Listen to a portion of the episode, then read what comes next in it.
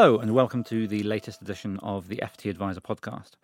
It seems that nothing much can be done to stop the steamroller that is consolidation in the wealth and financial advice markets. Pandemics, rising interest rates, inflation seem to have done little to stop asset managers, wealth managers, financial advisors from buying each other up in a bid for more scale. But is this likely to continue? And what will the wealth market look like in five years' time or so? I'm Damian Fantato, Deputy Editor of FT Adviser. And with me to discuss this are Albertha Charles, UK Asset and Wealth Management Leader at PwC, and Louise Jeffries, Managing Director of Gunnar & Co. Hello, both. Morning. Hi, morning. Good morning. So, as I mentioned in, in my intro, we're now well into a world of um, higher rates and inflation. Uh, Albertha, how has this affected um, M&A activity, if at all? Well, um, interestingly, so if you look at what's happening in the broader asset management sector, uh, as well as wealth management, I think there are a number of fundamental factors that are that have been disrupting those sectors, and and it's really making the the, the need to scale up via M and A an imperative for those businesses. So you had factors like you know higher cost pressures from regulatory um, burdens getting higher, um, rapid digital transformation, and, and, and, for, and for the wealth sector in particular, really accelerating a shift in, in, in what customers need. Yeah. Mm. And so a number of players are now also seeing fee pressures coming through the wealth management sector in a way that it hadn't, you know, so the fees had sort of held up much better than what we've seen in asset management. But the increase in demand for passive investing and index linked investing is bringing that fee pressure into the wealth management sector as well. So you've got fee pressure coming through, you've got pressure on costs. And so there's really starting to be a squeeze on margins that's driving the need to scale up by buying smaller players to deliver synergies and uh, cost savings. And Louise, how does that um, reflect what you're, I suppose, seeing on the ground in terms of um, M&A activity and the deals that you're doing? Yeah, absolutely. I, I completely agree with Albertha. We're definitely seeing that, um, you know, the the players in the market, particularly in the wealth management market, which is where we specialize, they can see that there is a big opportunity as they go through vertical integration, as they look at the value chain of a client, they can see that through um, consolidating and buying up these smaller owner operator businesses, not only will it then future proof their businesses from um, the pressures, the regulatory pressures, as, as Albertha mentioned, but also give them the opportunity to uh, maximize those returns through looking at the value chain, looking at the other elements of the service cycle that they can offer that smaller players can't. Yeah, and I think linked to that is one of the reasons why it's such an attractive segment, right, for private equity. So, you know, talking about the wealth management sector in particular, Louise talked about the opportunities to create value from vertical integration, but it's also a sector that offers predictable recurring revenues and it's still highly fragmented as well, right? So I, I believe probably the top 30 wealth managers cover about 50% of the advisors in the market, and you've got a really long tail of about another 5,000 or so subscale and, and often advice only players, which, as Louise mentioned, can then be rolled up through consolidation. So, so it's a really attractive business model from a private equity perspective. And, uh, and there are a number of private equity players that are backing consolidators. And so I think the deal activity is going to continue for, for some time. Mm-hmm. And yeah. sorry, go on. Just sorry, just to add to that because I was thinking about this actually this morning, Albertha, because I, I, can, you know, we obviously have a lot of private equity sort of knocking on our door saying, you know, can can we get a platform business from which to um, to roll up to grow? And if you think about it like a subscription business, and you look at the boom of subscription businesses, particularly on the consumer side now, and you look at something like Harry's Razors or all of these subscription models and then you play and you think about who is investing in these companies and then you play that out from a financial planning and wealth management uh, profession. As Albertha said the money is stable the amount of opportunity for consolidation is there the profitability in these businesses is huge the cost per acquisition of new clients in this in the in, in generally in the owner managed sector especially is very low. So when you're an investor and you're looking at you know, where am I going to go into um, in terms of getting a return? It's a fantastic opportunity. Mm-hmm. I just want to pick up on um, this issue of private equity that you've both raised. There have been there have been a lot of private equity players move into this space. Um, that seems to, at least from my anecdotal um, experience, slowed down a little bit in the last um, year and a bit, year or so, maybe. Is that just because there's already a lot of active private equity players in this market, or has maybe the the in the interest rate environment made um, is a little bit less attractive? Is that, or uh, maybe I'm wrong? Maybe my anecdotal experience is is a bit, bit wrong. I mean, my feeling is definitely that the competitiveness now in the sector is leading smaller, particularly small cap private equity that want to come in and start a consolidation journey. I think that, and um, certainly conversations that I've had with some of these companies is that they're a bit too late. And I definitely think, you know, we're talking now almost four years ago where I would say we started the realm of startup consolidators, private equity backed startup consolidators that came in with nothing, with purely a strategic plan of growth through acquisition. And they're extre- it's a very competitive market for those companies. They're competing with one another with quite similar value propositions for the business sellers. And so, at least from a similarly anecdotal experience, I think that they're, they're, they're just a bit too late now. And that's why they're not coming in. Yeah, I think you're, you're, you're right. But also, because you've had this wave of consolidation and you have now built I suppose, a number of businesses take the vertically integrated consolidators. Uh, the question is how much of the value creation opportunities within that have they really realized? And there's almost a question as to whether you should start to see some consolidation at that level. And I think a, a, number of private equity investors who have gone into the sector are probably at that stage where they're reflecting on the next stage of value creation, which is potentially starting to create consolidation at the top end with the vertically integrated consolidators. Mm-hmm. I'm 100% expecting to see that in the next two years, particularly with the new consolidators that came in in the in the last four years. You know, they will all have had significant targets, and as we as we sit and, and in our world so bringing buyers and sellers together we're bringing very similar buyers to you know the same seller and they're competing against each other. So they're they're finding it very difficult to reach those targets. Mm-hmm. yeah. Yeah. Um and uh, you've both mentioned vertical integration um, a couple of times. To what extent is is M and A activity still being driven by a desire to achieve that? To achieve that, you know, I'm a, I'm an asset manager. I want to own a platform. I want to own an advice business, rather than I'm a wealth manager. I just want more wealth managers so that I can get more and more scale. I think we we I mean we're certainly still working with players, both financial and strategic, uh, who are doing both. So, um, so if you look at the lower end of the market, um, probably with assets around a billion, I think in that market, it's very difficult for players looking to scale up because if you've got a, fully integrated, vertically integrated player, they've got efficiencies, synergies that they can bring into play and share with the seller. And so I think they're always going to be at the front of the queue. Mm-hmm. And there is still some value to be had, as I said, from that long tail. So I think mass consolidation of the advice only play, I think there's still some way to run with that. And, and I, I also think that in terms of the broader value creation opportunities beyond sort of vertical integration, it's a, it's companies are also looking at opportunities to broaden the product and service capabilities that they have because one of the things that customers are saying is we want much broader more personalized service to us. And a lot of the players that we are looking at at the moment sometimes tend to be quite narrow in what we're getting. So so i think there is still a lot of m&a that is focusing much more narrow on buying capability broadening product ranges.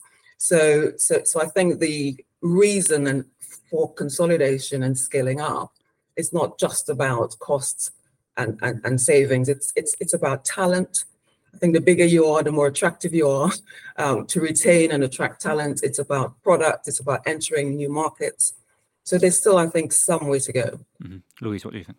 Yeah, I think um, I think what we see is on the buy side, there is a very it's very common for there to be um, at least a, couple of revenue um, opportunities or, value opportunities from on the buy side from multiple uh, value chain elements. So whether it's having integrated investment management, DFM permissions, those sorts of things. Although I do think conversely, we see a lot of sellers who typically, if you're talking again, those subscale owner managed businesses who do not have those capabilities in the house and, and are often quite wary of selling into the bigger the, the bigger players. And in fact, often, you know, that that sort of um, culture crisis of trying to sell something really quite small into something really quite big, where the business seller has probably a bit more power because they're actually the one making a decision in a very competitive environment. So where normally you would say, okay, well, you know, the big guys got all of the decision making power, all of the sort of negotiation power. But actually, if they want to have this mass roll up, this mass consolidation, and they're working with very idiosyncratic owner managers, we see that actually some of those more sophisticated businesses that on paper look like they're much more better run talented people they can be quite intimidating for on the sell side and so we see that smaller pure play financial planning regional businesses can actually win out in the in the in those competitive environments. I suppose we've we've we've touched on on, on this a little bit up till now, but um, I, I, was wondering if I could just ask you both to sort of sketch out a little bit. What do you think is is the profile of company that's most likely to be uh, most acquisitive over the next few years, and and what the, the profile of the company is that's most likely to be acquired, who who's most likely to be predator and, and prey, I suppose. Albertha, what do you think? I think that who is likely to be predator, I think, is closely linked with who is well positioned to succeed in the longer term. And, and I think there are a number of um, attributes around that. So I think it's those those players who have a really clear uh, USP. So being very clear on whether you're a technology play, advice only play, or you're a fully integrated, vertically integrated um, consolidator, and really doing that at scale. Because of the margin pressures, I think scale is really critical. And with the right tech and the right talent. Uh, and so I think that doesn't always mean, you know, building your own tech it's it's it's the players that recognize that you know you have a USP and you can borrow, enter into alliances, partnerships to to power you in the areas where you haven't got a particular uh, strength or core capability, and we're seeing a number of players doing that. So using we've got fully vertically integrated players, but they're actually using, you know, often white um, white labeled platforms that they brand as their own. So I think that's really critical. Um, the other aspect I think which would be really important in terms of who is going to be coming out on top is is customer profiling. So I think players that are really embracing technology, including AI, to really enhance their customer profiling, I think would would would be mm-hmm. critical for, for, for the future. Because one of the studies we did showed that 66% of high net worth investors are dissatisfied with the level of personalized service they're getting from their advisors. 46% said that they were either going to make a change or already made a change in their advisor relationships uh, in the next 12 to 24 months. And so, really focusing on using technology, AI to really enhance customer profiling making sure you have um, multi-channel engagement, um, particularly as the sector prepares for the unprecedented wealth transfer we're seeing. I think $68 trillion being transferred from baby boomers to um, millennials. And so millennials, as you know, much more purpose-driven, much more focused around climate, ESG, and therefore having um, sort of virtual, and, and they are very tech first, right? In terms of very comfortable with engaging digitally. So, so enhanced customer profiling with sort of multiple channel engagement um, personalized customer experiences, virtual collaboration tools. I think that's quite important part of a successful player going forward. Louise, what do you think? I, I think I completely agree with Albertha. I think the one thing that you said that really stuck out for me was that point around unique selling proposition or USP. Because as I said, from my experience, when I sit in on, you know, many, many meetings of buyer meet seller, you know, dating, first dates, and we're seeing that Mr. Buyer is saying the same thing as every other Mr. Buyer. And I think that then from a selling perspective and putting yourself in the seller's mindset, it's very difficult to differentiate and really make a good decision on what's the next best home for your clients and your team and your staff. So I think those areas where you start to see the larger players have significant differentiation and, and specific differentiation will help them to stand out. I do think the thing that perhaps we mustn't forget as well, though, is that and I used the term in my last um, comment, but the sellers in these subscale, and I'm talking sort of half a billion under management and below, these subscale businesses, they are very idiosyncratic. And so when we're in this first date environment, there is quite a big element of how much do I actually like the person on the other side of the table and how mm. much can I build trust?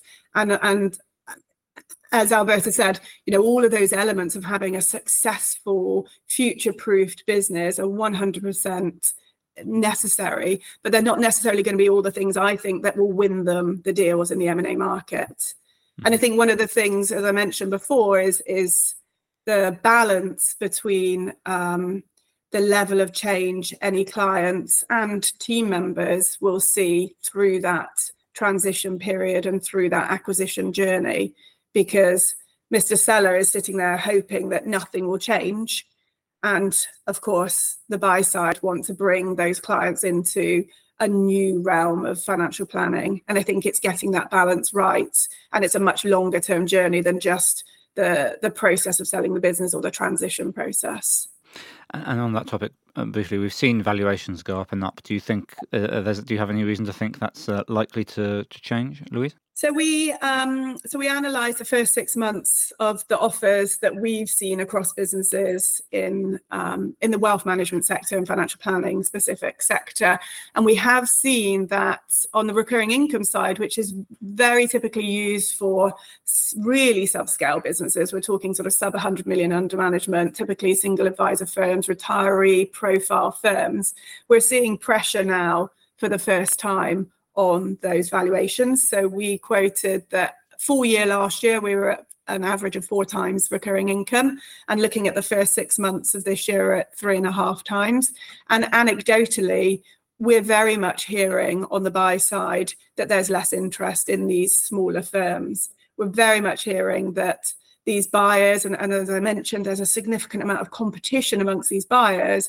And so they're looking for acquisitions which are going to move the dial. They're looking for bigger acquisitions. And so, you know, conversely, on that same theme, when we look at and analysed um, deals based on adjusted profit, which is much more likely to be a multi advisor firm the you know buying a full business we have seen growth. We've seen that grow from eight times to 8.3 times. And i think the competitiveness in that sector in that in that segment will continue to drive that. But i do think that there's pressure. Some of it certainly coming from debt costs interest rate rises but there's there is pressure in the smaller smaller advice firm sales. Mm. Albertha, do you have any um, thoughts on that?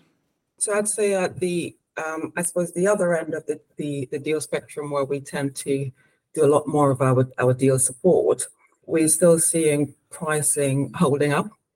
Uh, so for so for businesses that, as I said, offer you know a, a real opportunity to enhance the value creation of those consolidators. Um, so whether it be a fully vertically integrated consolidator that wants to get this advice only business that they can then roll out onto their platforms and to their products for the for the, for the, for the good businesses and probably the more sizable ones. Uh, we're still seeing that pricing uh, hasn't really softened a lot. Looking forward um, five years or so, what do you think the, the, the wealth market will look like in terms of in terms of the, the companies that operate uh, in it, um, Albertha? I mean, we've just done a recent uh, survey of the asset and wealth management uh, sector where we talked to 250 um, managers and 250 investors. And uh, we expect to see, based on the disruption that's going on in the market, um, the drive for consolidation and for scaling up, we expect to see a significant level of, of, of shakeout in the market um, at higher rates than what we've seen historically. So our analysis suggests that we will see one in six um, asset and wealth managers um, globally potentially taken over in one shape or another. We expect to see sort of the top players take a significantly higher share of, AUM. Um, so currently, if you look at the global market, top 10 largest asset managers have just about 42.5% uh, in 2020. Uh, and our analysis suggests by 2027, uh, they will increase their share to just under half. Mm-hmm. So, so, so, so we well um, concentration uh, around the Big Ten, and the other key elements is around uh, AI and and disruptive tech. Um, so currently, uh, a significant proportion of asset managers are embracing AI, and in wealth management space, I think there are significant opportunities uh, for that to really transform a number of aspects of the of the value chain. So if you look at client onboarding, for example, I think you can have uh, really effective like AI chatbots, uh, AI-based uh, solutions that really are much better at risk assessment and client profiling. And so you can get a really better understanding of dimensions around risk, return, liquidity, time horizon, portfolio fit, ESG, all of the stuff that's really important uh, for millennials. And so I think we'll see AI and disruptive tech really transforming um, the operations um, for, for businesses. But really, for wealth management, I think what it will do is free up advisor capacity away from all the admin and um, really free up the time to spend with customers who are saying they want more customized experience. So freeing up time from admin to spend much more on building customer relationships and growing, I suppose, your your customer base. Mm-hmm. Mm-hmm. And do you see the think that there's anything that could derail that? If, if anything is likely to derail that, what might it be? I suppose. I think, as um, Louise mentioned, it's it's whatever changes you're trying to make in the wealth management sector it's how do you get your advisors on board? Mm-hmm. And and and if you think about Louise, you, I think you described them as you know the the advisor owner businesses. Culturally, are they ready to make the transition at the pace and scale that the larger consolidators are looking and need to drive to retain the margins and drive you know the value they want to achieve from their their M&A um, strategy. Mm-hmm. So I think there's a question around the culture and how much time and effort you put into making sure that you get your advisors on board with any changes you want to make. Louise, what do you think the, the market will look like in about five years or so in terms of the, the companies that will be still still around? Yeah, I mean, maybe just starting with a bit of run on from where Albertha was, because one of the things I, I do wonder in the larger consolidators, and I, um, so in terms of how well I know those companies, I know those companies from the perspective perspective of watching them pitch to business owners that they're hoping obviously to buy their businesses. And I don't hear a lot of talk about their technology plans and their embracing of AI. And to Albertha's point, and I've wondered this for a while, when you look at these millennials coming in with very different needs from the current baby boomer client base, but then you look at these private equity backed companies that are on quite short term investment time horizons, and you've got investors who are, I would say, possibly looking at a market where there's a huge amount of quick opportunity to grow through acquisition and to spend money there versus spending the money on all of that all of those tech play, tech first, thinking about what the millennials want. And I don't know, I actually wonder if I can just push the question over, or not push the question, but to pose a question to Albertha, who's working closer with some of those big players to say, are they actually embracing all of this technology now because I don't see them presenting it, if I'm honest. Hopefully, they are my clients, but I don't see that coming across in the presentations that I'm seeing. I think that's quite interesting, isn't it, in terms of them not selling it. From what we see with the clients we're working on, that the tech, AI, big data, that's a really big focus in terms of value creation, the whole value creation thesis for the next phase of, I, I think perhaps the first phase was all about building the scale. And, yeah. and therefore, I can understand why in the conversations that you sat in, why that wasn't the top priority in those pitches. But given where the market has come and the level of consolidation that has happened, I think the next stage is very much around how you deliver on the, the cost synergies and, and, and, and technology is certainly very central to that from what we can see. I'm very glad to hear it. But having said that, I'm, I'm not sure that I would say that the wealth management sector mm. is as advanced as what we see in the broader asset management sector. Mm. Um, and so our research showed that 90% of asset managers um, globally already using disruptive technology tools like big data, like AI, like blockchain to enhance their investment performance. I am not sure that the wealth management sector is as advanced mm-hmm. um, as, as the broader asset management sectors in that regard. Mm-hmm. Mm-hmm. I mean, I wonder in terms of talking about um, if we think about consolidation of firms and if we think about the volumes of directly authorized firms that are in the market today, our analysis suggests that that has broadly stayed constant. So, whilst we see businesses being consolidated, we also then see startups and, and new directly authorized businesses, businesses that might have been appointed representatives becoming um, directly authorized businesses. And so, whilst I completely agree with Albertha that I think that the consolidators will naturally get bigger, I think that there remains the opportunity and, and there remains the um, momentum of new directly authorized businesses coming in. And I, I wonder if we will see new younger owner managers coming in with a much better understanding of the millennial clients, replacing some of those consolidated retiree businesses.